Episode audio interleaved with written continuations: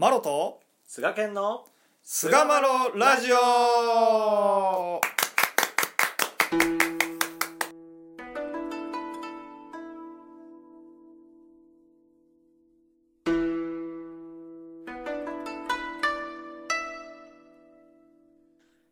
さあそれでは始まりました。第349回菅マロラジオ。はい、えー今回は令和4年明けましておめでとうございますと題してですね新年のご挨拶をいたしたいと思います。皆様方明けましておめでとうございます。明けましておめでとうございます。本年もどうぞよろしくお願いいたします。どうぞよろしくお願いいたします。いやー明けましたな年が。明けましたな。本当に。来ちゃいました。明けましたね、本当にね、今年もね、まあ、うん。コロナ禍の影響を受けて、ご本部ではおせちがあないということで、えーまあ、若干寂しい気もしつつですね、あの懐かしいですよね、あのだしのあのおせち食いたいなと思ったりしますよね。なんとなくで、そうだね。最後にどうしてももう一杯水菜でいっちゃうみたいなね。ちゃうっていうね、うん。本当お汁だけすすっちゃうっていうのがね、なんかあったよね。ありましたよね。それもこれも、まあ、時の流れ、今の時代、致し方ない部分あるなと思いながらね、うん。書いたわけなんですけれども、はあどうですか、菅健さん、今年なんかこうやってやっていこうかなみたいな思いってあったりするんですか？えっと今のところは、えーあんまりなんか強くは考えてはないですね、んなんかあんまりこう、なんていうんですかね、決めすぎちゃって、なんかこう、がんじがらめになるって私悪い癖なんで、確かに確かに。うんはい。うん。だからうんまあ、来たとこ中で、なんか自然に運ばれていくっていうか、こう、なんか道がつけられていくっていうところに、うんうんうんこう、自分、自分なりにどうそこを歩んでいくかみたいな、そういうイメージでいけたらなっていうふうには思ってます。いいですね。はい。俺が言おうとしてたことをそのまま言われたんで、まあ、大体、まあ、終わりにしましょうか。なんでや。なんでや。俺もね、最近本当ね、うんそうなんですよね。まあ、去年もね、末11月ぐらいからかな、なんか、うん。向こうからね、お助けがありがたいことに、ありがたいんかどうかわかんないですけど、まあ、やってくるようになってきて、うんうん。うん去年のね、納めの布教書の月並祭で、まあ、参拝してくださった信者さんとおしばらく喋っとったんですよね。ようんよ4時間近く喋ってたかな。その時に、最後の方にね、うんあ僕は先生をお利用して、うん。えー考えをまとめたりえーしてるのかもしれないですってこう言われたんですよ。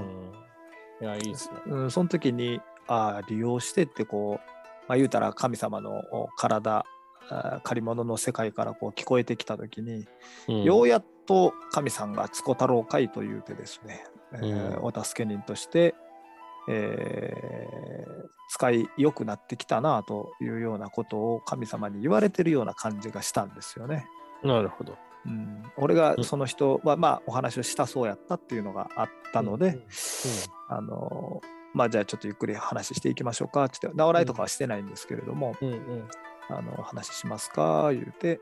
うん。まあ、あのしてたら結局4時間ぐらい話してたんですけども、うんうんまあ、それも本当一言話は日の鬼神じゃないですけども、うん。その人様があー喋りたいこんがらがってるっていうところをうん。僕の時間をつこてね、僕をまあ一つの鏡じゃないですけどにつこてもうて、その人のあ悩みが解決する頭の中がクリアになっていくというのがあーに使ってもらえるのであればね、うん。一つの道具集、お助け人としてのお道具集としての務めがあできるんじゃないかなっていうのをぼんやり考えて、えーいた年末というかね、去年の後半がそんな感じやったので、うんそうやって言われた時にね、非常にこう、ようやっと使ってもらえるようになったなっていう感じがねで。すね。まさに養木道具集っていうところですよね。うん俺が助けたいとかそういうのじゃなくて、勝手にそういう状態になってるっていうのを何回かまあ経験させてもらったんで、うん非常にありがたいなと思うとともにですね、まあ、年が明けた今年はですね、より神さんに、えーが使いたいとうん思ってもらえるようなあー心、まあ、ここをですね、まあ、一つのテーマにして具体的にこうするああするとかじゃなくて一つのテーマとしては神さんが使いやすい心のおありようで、えーなるべくう日々を過ごすといううことをおやっていきたいなという感じですね僕は。なるほど。うん。なんかまあ今の話聞いてて、うん、すごい、すごいなと思いましたし、あの、やっぱり整理って必要かなと思ったんですよね、今のうんう話聞んいた時に。の、私はこうしますとか、私、私がしますとか、うんなんかそういう、こう自分の意思で、そのうんうんうん。選択して決めてやるっていうことを、こう年始からすごいたくさん書いて、そして進むっていう、そういう人も、うん。まあ、いらっしゃると思うんですけど、まあ、それはそれでいいとは思うんですが、ただそれをなんかあまりにもこう詰め込みすぎると、うん今度なんかこう使ってもらうチャンスが減ったりとうん、か、そうなんよね。いや、本当そうなんよ。俺がこうしたい、私はこうしたいっていうのは、いいんやけども、一面、うん。神さんが、から見てどうなのかっていうところは、うんやっぱ常に見と自分の心を見とく必要があるかなと思って、うん神さんが使いたいと思ってはるから、私はこうさせてもらうっていうのか、があるのかないのかっていうのが大きな違いっていう感じがするというかね。このニュアンスが難しいねんけどね。こう、うんなんか、うん。すごくわかりますね。なんか半分ちょっと感性みたいなその理由がない。なんかそう、うんそうそうなんかこう引っ張られているというか道がつけられたみたいな。それをなんか感じ取れるにはねその、うん。なんかあまりにも恣意的に自分でこれとこれとこれをやるっていうこれが役立つからっていうのをあまり思いすぎてしまって詰め込むとなんかそれに気づけなくなっちゃうんじゃないかなってうん。いうのが一つ。なんかそんな感じあるよね。あるあるあるある。なんか、まあ、去年の反省も踏まえてそういうところをちょっと思ったりとか確かに確すかに。るんですよね。特になんか年間行事予定とかっつってね、うんこううん考えてる時に、まあ、いろんな各界の、ねイベントごととか多かった時とか、はいはいすっごいこうかぶったりするわけですよね。そうやな。うんでそれをなんか調整する会議があったりしたあああるあるあるある。うんあるんですけど、なんかそういう時に、なんかこう、ほんまになんか どこにも隙間ないなみたいな昔はすごい思ったんですけど、そうやな。まあやっぱコロナのおかげでなんかそういうことが少なくなってる分、あるある。ううん。んなんか心と向き合える余裕みたいなのが物理的にもなんか得られたんじゃないかなそうよね。うん、やっぱその心がそういうところで僕も忙しさっていうのがなくなったんで、うん。そういう意味でのね、うん。あのだから自分と向き合う神と向き合うっていう本当にね向き合うってめっちゃ大事だなと思ってうん。向き合えてないんよね。世話しなくなんかあれもしてこれもしてって言ったら頭がこっち行ってあっち行って心が忙しくあっち行ってこっち行ってなった時に向き合うべき自分の心向き合うべき神さんのところにいてないっていうやっぱ状態があってんやろなっていうのはすごいね去年思ったんよね。去年1年通して。うん。でやっぱね向き合うってめちゃめちゃ大事で何でもそうやねんけど、うんうんうん。向き合ってる人って強いんよね。やっぱ深くなっていくのよやっぱり、うん。うん、でそういう点ではすごい年末に感覚をつかめたような感じもしたんでよりこう向き合っていって神さんがこっちやでって指し示した方向がちゃんと自分の胸に映るようにしときたいなっていう感じかな。うん。で映った時には間髪入れずに動けるだけのこのフットワークは持っときたいなというようなまあなんかそんな感じで今年は思ってるというか、うん、なんかねこうしていきたいああしていきたいっていうのがあるとすればお助けに使っていただきたいっていうのしかもしかしたらなくなってきてるかもしれへんなっていう感じかな。なるほどなるほど僕はね、うん、面白いやっぱお助けがねなんかね面白いって言ったらちょっと語弊あるかもしれんけど、うん。うん、やっぱ大変や、ね。大変やなと思う時もあるし面倒くせえなと思うことも多々あるけど、うんうんうんやっぱ人間やからねそこはもう包み隠さず言うとうわややこしい案件来たなっていう時もあるしやっぱり、うん。